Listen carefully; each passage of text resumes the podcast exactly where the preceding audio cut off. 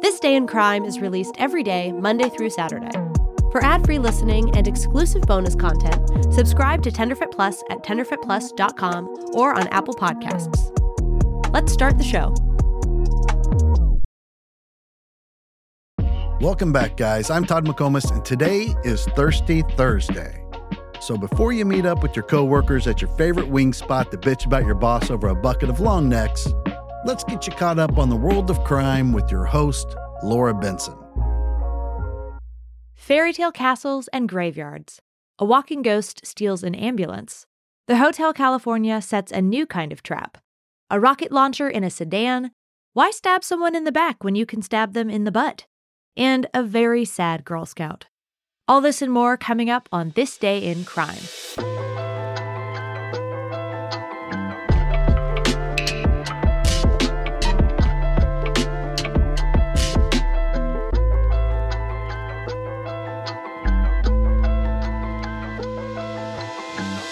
I'm Laura Benson, and today is Thursday, February 22nd, 2024. Our first story comes today to you from a fairy tale castle with a grim ending. You see what I did there? The Michigan man accused of attacking two American tourists near Neuschwanstein Castle in Germany has admitted to the charges this week. On Monday, Troy Philip Bowling, 31, admitted to charges of murder and rape after he pushed two women down a ravine last June, fatally injuring one of them near the famous castle. Bowling was on vacation in Germany when he met the two female tourists, Eva Liu, 21, and Kelsey Chang, 22, by chance on a trail, and allegedly told them he would take them to a great spot for taking selfies with a better view of the castle. He then led them off the trail slightly and attacked them both. He pushed Liu to the ground, choked and raped her, and pushed Chang down the ravine when she tried to intervene to save her friend. Chang fell about 165 feet and suffered a head injury and bruises and scrapes, but survived. Liu was pushed unconscious off the ledge and, after being airlifted from the scene, died of her injuries. Bowling is charged with murder, rape with fatal consequences, attempted murder, and possession of child pornography. Apparently, he had porn with minors on his laptop, which was confiscated. He's being tried in Germany, and murder charges carry a maximum sentence of life in prison. A verdict is expected in mid March. Shifting gears to something less horrific, an unusual criminal trial began yesterday, coming our way from the world of rock and roll. Three men have been charged with conspiring to own and trying to sell manuscripts of Hotel California, among other hits by the band The Eagles, without the rights to do so. You know Hotel California.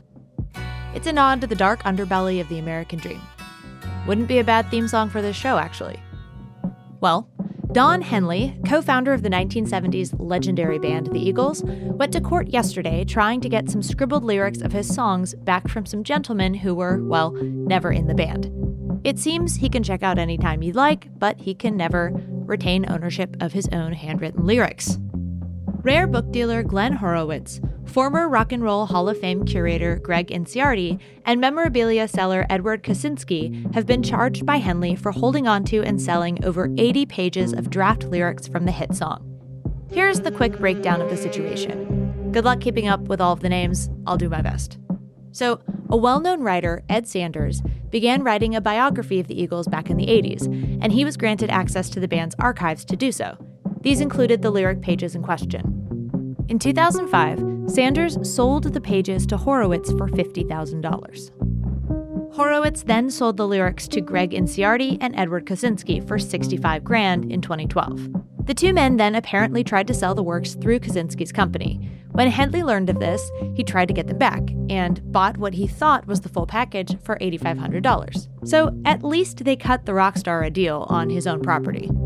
However, Henley discovered that handwritten notes of life in the fast lane had popped up at an auction through Kosinski in 2014, in what prosecutors said was another batch of stolen lyric pages.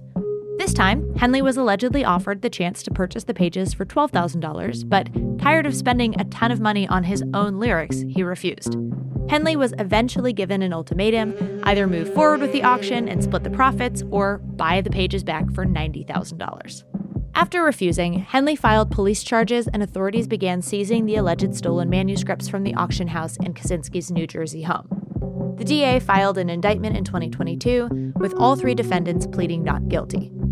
What I don't understand here is where Ed Sanders is in all of this. I might be missing something, but it seems like he shouldn't have made the sale in the first place.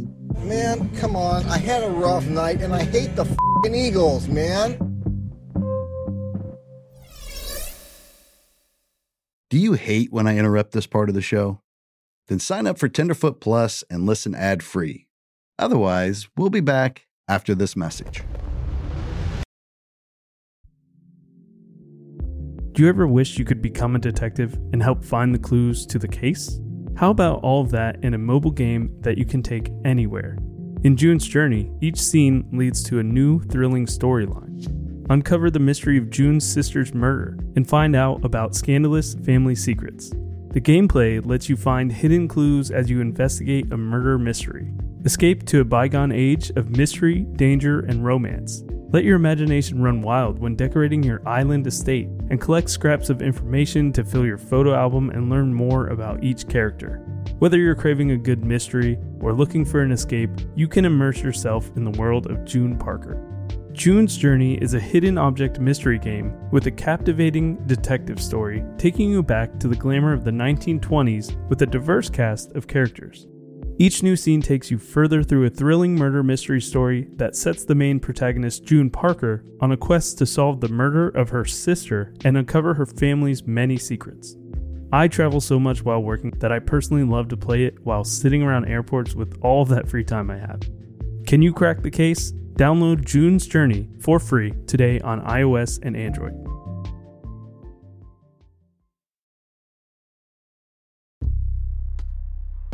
Now for something completely different.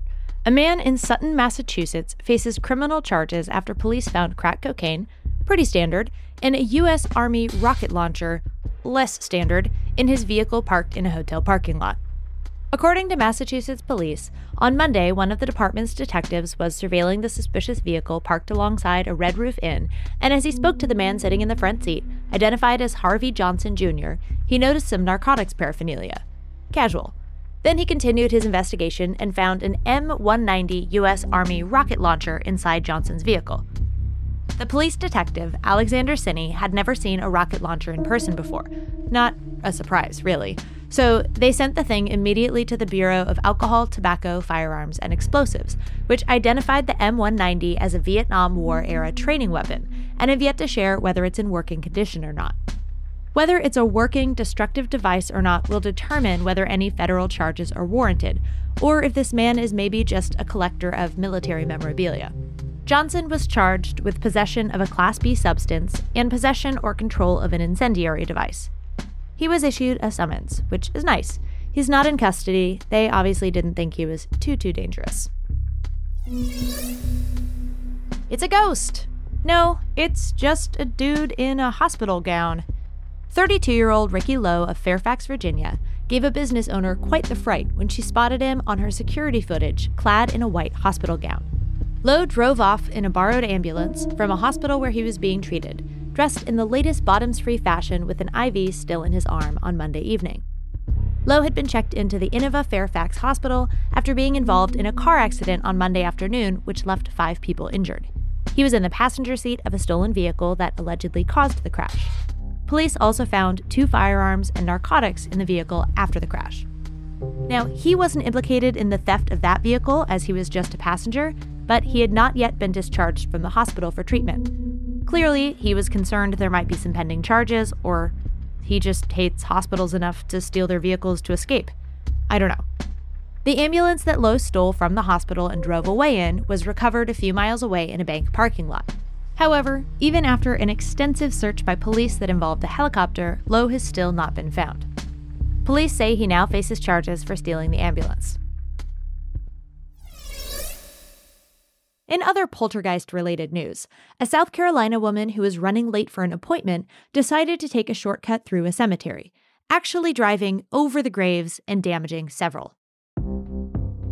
Sheriff's deputies in Oconee County, South Carolina, attempted a traffic stop on Tuesday evening, but the woman continued to speed away and crossed state lines into Lavonia, Georgia, where she proceeded to turn off of Interstate 85 and into a cemetery.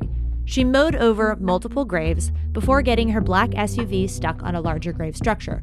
One of those little walls that they build around your tombstone? You know the ones. Her car got stuck, and she got out and continued on foot, but was quickly caught by the authorities. Clearly, she really needed to make it to that appointment. Maybe it was a date with the devil. Is that too far? That's probably too far. She has yet to be publicly identified or charged, but she is spending some time with the sheriff's office back in South Carolina. The suspect has been wondering why she's been having such bad dreams for the past few days. A Texas man stabbed another man at an LA Fitness this week after a dispute over workout equipment. I'm not kidding. 69 year old John David Mackinson allegedly stabbed another man in the butt in an Austin, Texas gym after the two had a dispute about a leg press machine. According to the victim, who has not publicly identified himself, the two men had had minor interactions earlier when the victim apparently was waiting for the leg press machine that Mackinson was using, and the older man told him to find something else to do.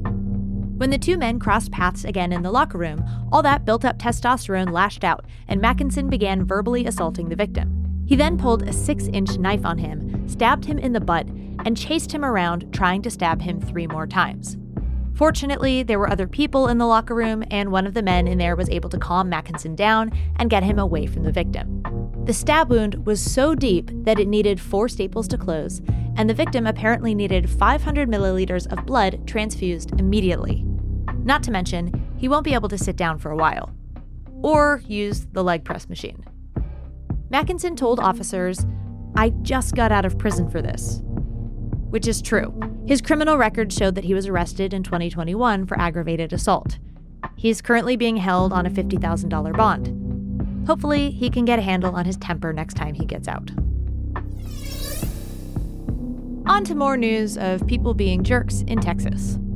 A Girl Scout troop in Fort Worth, Texas was robbed earlier this month while selling cookies in front of a Walmart. You heard me right. In another ridiculous happening at Walmart, a man walked out of the store and nabbed the bag of cash that had the girl's earnings from the day in it and ran off through the parking lot. The suspect was caught on security footage in broad daylight. He was wearing a gray hoodie and black beanie with his face fully exposed at the time of the theft, but authorities have yet to name the suspect. In a completely ludicrous move, he left behind the entire shopping cart loaded with boxes of cookies. That's the real gold in this scenario. I clearly don't understand criminal minds. The Fort Worth Police Department have stated that the man is between 18 and 24 years old. They've shared a photo of him on their Twitter, I mean, X page, and they're still seeking to identify him. They've not disclosed how much cash was in the bag. Why don't they just use AI facial recognition software to identify him? I hear it works great every time and never has any flaws. Well, with that, I'll wrap up today's show. I hope you enjoyed all of the ghastly tales of ghostly goings on, and you remember to drive on the actual road when you're getting around this weekend. Enjoy Todd McComas's episode tomorrow, and I'll see you again on Tuesday of next week. Have a great afternoon, everyone, and thanks for listening to This Day in Crime.